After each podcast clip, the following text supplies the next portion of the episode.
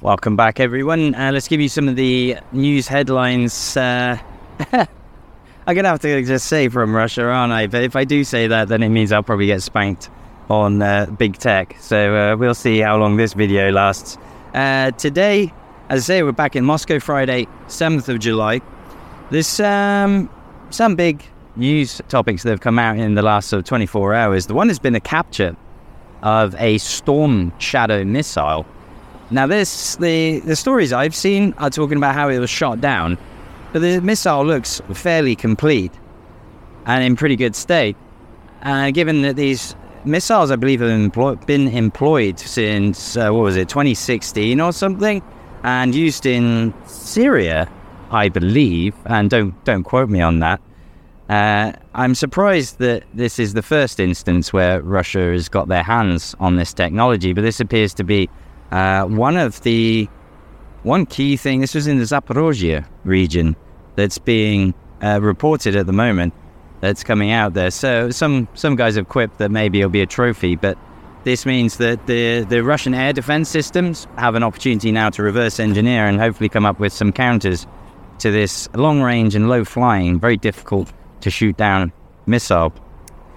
Uh, Ukraine has recognized the lack of manpower and artillery and hopes to compensate for this with cluster munitions. This is being reported by the New York Times. Kiev believes this will help in the offensive, and the AFU will be able to effectively hit the strengthened Russians, Russian positions. So clearly, there's an admission here that things are not going well with this so-called counter-offensive. That's costing so many lives, pretty much unnecessarily. There, it became known the day before that that the United States has decided to supply cluster munitions to Kiev. Now, this is not a new thing. This this has been happening in Donetsk and uh, the Donbass for, for years now. Cluster munitions, uh, as we know, petal mines and things like this, things that injure civilians. The justification here is that here is to compensate for the AFU's lack of manpower, which again is quite telling. We we were led to believe, you know, that people were, were signing up in droves and recruiting was going great, but obviously we've seen videos of being people being snatched off the streets.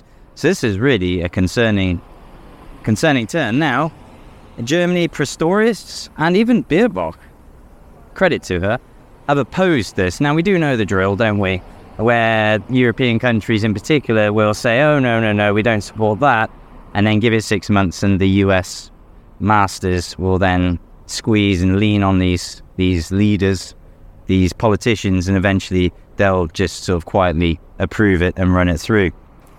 Uh, there's other news coming out today of an Italian Italian man who fought for the DPR in Donbass and in the northern military district. He's been detained in Milan, uh, right on the airstrip after landing. Uh, Sasha, Sasha Alessandro, a citizen of the Russian Federation since 2021, has been fighting the DPR since 2015. He's now facing 10 to 15 years of jail time, it says. Uh, a case is similar to Ben Stimson. I don't know if you guys are aware of him. He, an interesting story, he fought in DPR around 2014 and 2015. Now, he crossed the border to Russia, as I understand, but was deported because uh, at the time, you know, the border and all this stuff, and obviously it wasn't recognized as part of the Russian Federation back then. So he was actually deported from Russia, from what I read. When he landed in the UK, very similar story to this Italian uh, guy, where he was immediately arrested. He's only just finished serving an eight year sentence. Now, I'm curious to know which law he was prosecuted under. Because again, if it was under the Foreign Enlistment Act, that's a great case of hypocrisy, certainly from the United Kingdom, because how is it, therefore, Aidan Aslin and Shaun Pinner are walking free, among others, of course? Well, the answer, of course, is that those guys fought for the right side, and Ben Stimson fought for the air quote wrong side. There we have the, the justice system. It appears in the UK, and now it appears in Italy, where I'm sure these Italian mercenaries that are fighting for Kiev won't suffer the same treatment as this chap. And what's more concerning, he's being held in a Genoa, Genoa prison and being denied the right to a lawyer, it claims in this article in kp.ru. Uh, the Czech Prime Minister Fiala has said that the country will supply combat helicopters and, and ammunition to Ukraine. But on top of that, we'll also use combat simulators to train pilots on F 16s.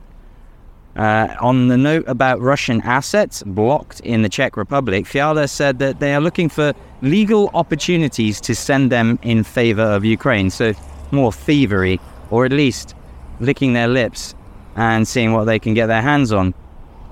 In Slavyangrad, they're reporting an attack on targets in Zaporozhye.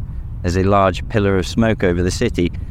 I'm not sure really what's happening over there. I'd actually like to go and find out and see for myself because Zaporozhye, certainly the nuclear power plant, has featured heavily in the news recently. Now, whether that exposure has um, sort of preempted and blocked any action, because pretty much everyone understands what Ukraine's up to, that they're trying to, to hit the nuclear power station and blame it on Russia.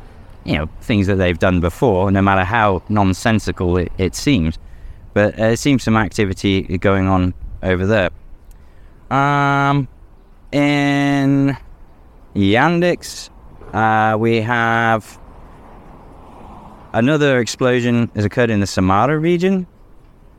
And then talk about the, well, the behavior of the ruble. Uh, I shared a post by Nabiulina talking about how foreign trade, she claims, is part of the reason for the ruble weakening. It even against the euro went above uh, 100 rubles. I think it was 102. And now with the dollar even at 90 as well. Uh, she urged against conspiracy theories, as she put it, uh, regarding that and that behavior there, which is is difficult for obviously Russians going west, but great for me because I'm moving money from the west into Russia. Uh, and it, this is led economist Kazantseva called it dangerous to keep money in dollars now. Uh, according to Kazantseva, and this is reporting Gazeta.ru, keeping money in foreign currencies is associated with many risks, including due to the political situation. Currently, there's a high risk of blocking of foreign accounts or returning funds in rubles at an unfavorable exchange rate. Uh, and this is specifically, they spoke about savings in dollars and euros at the beginning of the year. So financially speaking, uh, not to mention, as we've heard about, um, you know, banks certainly even in Turkey, they even tried shutting some Russian bank accounts. Uh, there was a interesting story that I shared. You know how the Pentagon just has these accounting errors and then just finds 6.2 billion. Well, funny enough, it kind of the banking error kind of worked in Russia's favor, where they reported something like 19 billion rubles, but they didn't know where it came from in the state budget. So a bank error in Russia's favor. The Ministry of Finance says Russia's budget deficit in the first half of the year reached 2.59 trillion rubles. Uh, it says in general, their revenues to the budget were lower than last year by 12%. Uh, some some interesting uh, economic and financial news there, but that's about that's about the main wrap of the headlines today at the moment. And uh, I will keep you posted and be in touch in due course. So I will see you in the next one. Lazy bite.